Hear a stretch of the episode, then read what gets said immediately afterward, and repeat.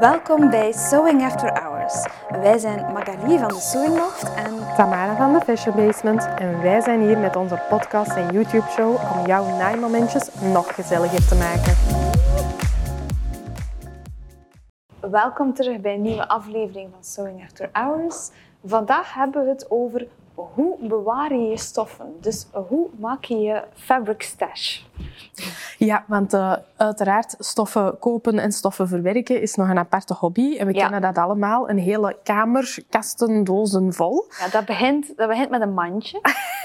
Ja, en dan koopt je daar eens een doos voor en dan een twee dozen. En dan steekt je dat in een kast. En ja, dat Ja. breidt serieus uit. Hè. Ja. Uh, maar natuurlijk, stofjes bewaren op zich, uh, je gaat dat misschien al wel eens gemerkt hebben. Uiteraard, een stof, als je dat opplooit, dat kreukt. En als dat zo lang gelegen heeft en onderaan die doos met een grote stapel op, die kreuken, dat gaat er niet altijd nog zo goed uit, afhankelijk van je vezel. Ja, want dat merken wij zelfs ook bij ons in de stoffenwinkel. Als je bepaalde stoffen hebt met een redelijk gewicht en je rolt dat op. Als dat niet te lang daar heeft gelegen, is dat geen probleem. Maar als dat te lang heeft gelegen, zeker op het einde van die rol, zie je echt een afdruk van dat gewicht dat op die plaatsen heeft geduwd. Dus al dat stofje is onderaan in die bak Mhm. van jou en al dat gewicht ligt daarop, ja, dan ga je wel met een probleem zitten. Ja. Dus allee, als je de plaats hebt, hè, de ruimte ervoor hebt, is het beter eigenlijk dat je ze oprolt Mhm. op een, ja, een Ja, op een koker, op eh, een kokertje. En dan, als het kan, binnenste buiten. Hè. Want ook als je ze opvouwt, ik weet het, dat is zo verleidelijk in een kastje en dan al die kleurtjes dat je dat ziet. Maar het is beter dat je ze binnenste buiten ook naar, ja, naar, naar stof, Ja, eh, eh, neerdwallend Onderhoud. stof, Mhm. onderhoud, maar dan ook eh, licht. Hè. Ja.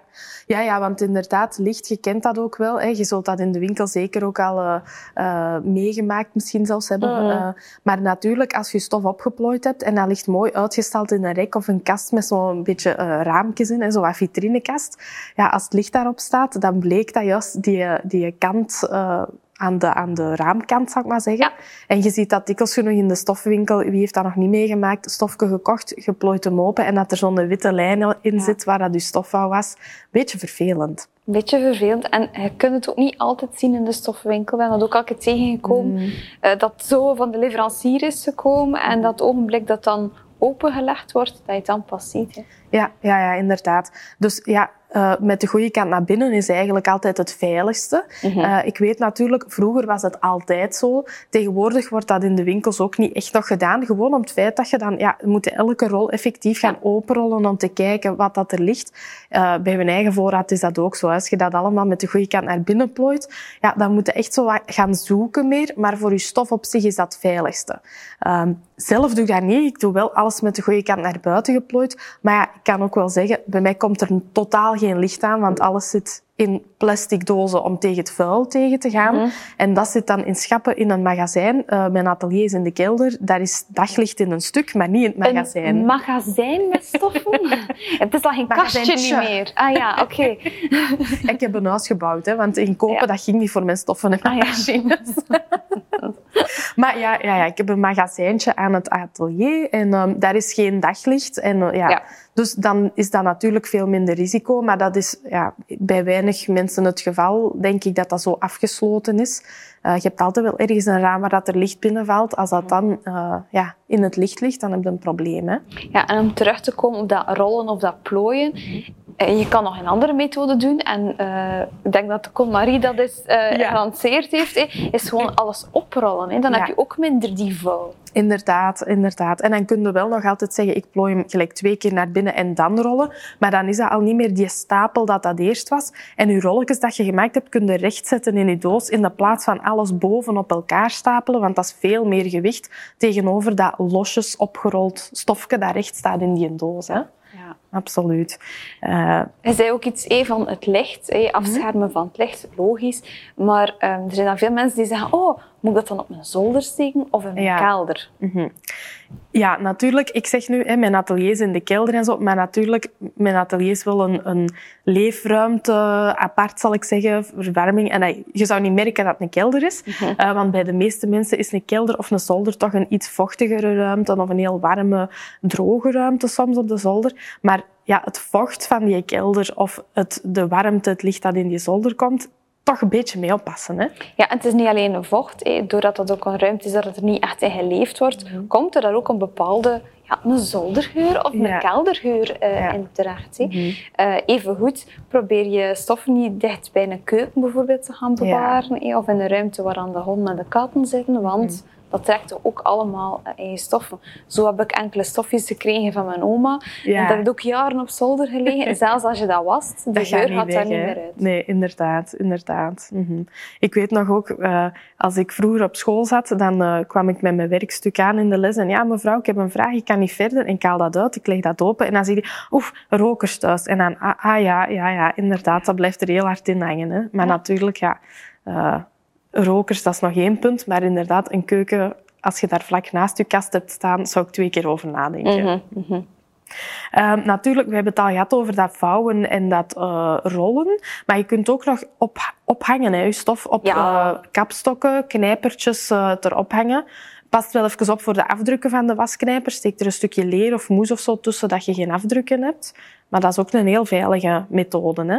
En ook een direct een mooi overzicht. Hè. Mhm. Want dat, dat heb ik me altijd afgevraagd. Iedereen heeft van die kasten met van die legplanken, maar waarom hang je daar geen roedes in? En dan heb je zo een schoon overzicht over al je stoffen. Hè. Ik denk dat je ook veel makkelijker kan zeggen, ah, die stof, zoveel centimeter heb ik ervan gekocht.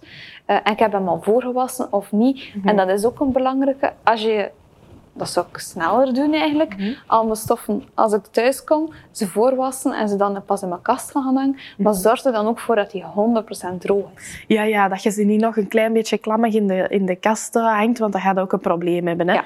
Want, en dan komen we zo'n beetje ook bij het volgende punt wel, eh, als je ze dan gaat, hoe dat je het ook doet, opgevouwen, opgerold, ophangen, het moet wel droog erin gaan. En ook, ja, de, de mot kan in, eh, in je kast eh, toeslaan. Ja. Dus probeer daar...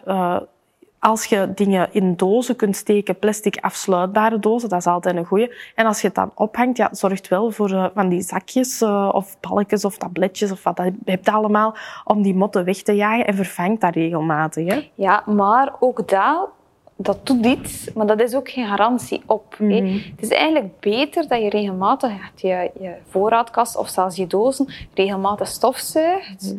Dat je eigenlijk zorgt dat er, ja, de mot die komt af op stof, maar ook op stoffig stof. Ja, ja, vuil stof. Hè, Vuil stof. hè. ja, dus eh, dat is ja, de geur waar dat die op afkomt. Dat is zoals dat wij rondlopen, helemaal in extase in de stoffenwinkel. Dat is hetzelfde voor die mot. Hè. Dus, eh, Ja, en zo van die geurzakjes met zo bloemetjes, potpourri, ehm, Ja. lavendel. Dat is leuk voor de geur, maar dat houdt u, die motten niet op afstand. Hè? Nee. Dus dat is nog een, eh, nog een ander eh, ding. Hè? mhm.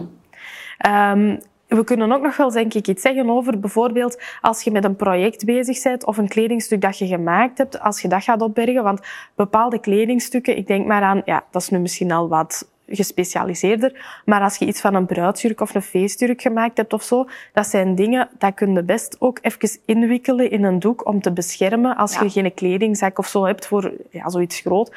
Maar probeer dingen in kledingzakken of ingewikkeld in een oud laken eh, weg te hangen, dat je dat beschermt, dat daar niet dat vuil op die kas, op die schouders, bovenop die kapstok, dat dat niet daarop valt. Hè? ja, ja, ja. ja. ja. Ehm, ja, ik denk ook wat ik, eh, wat ik ook nog wel daarbij aanvullend eh, wil vertellen.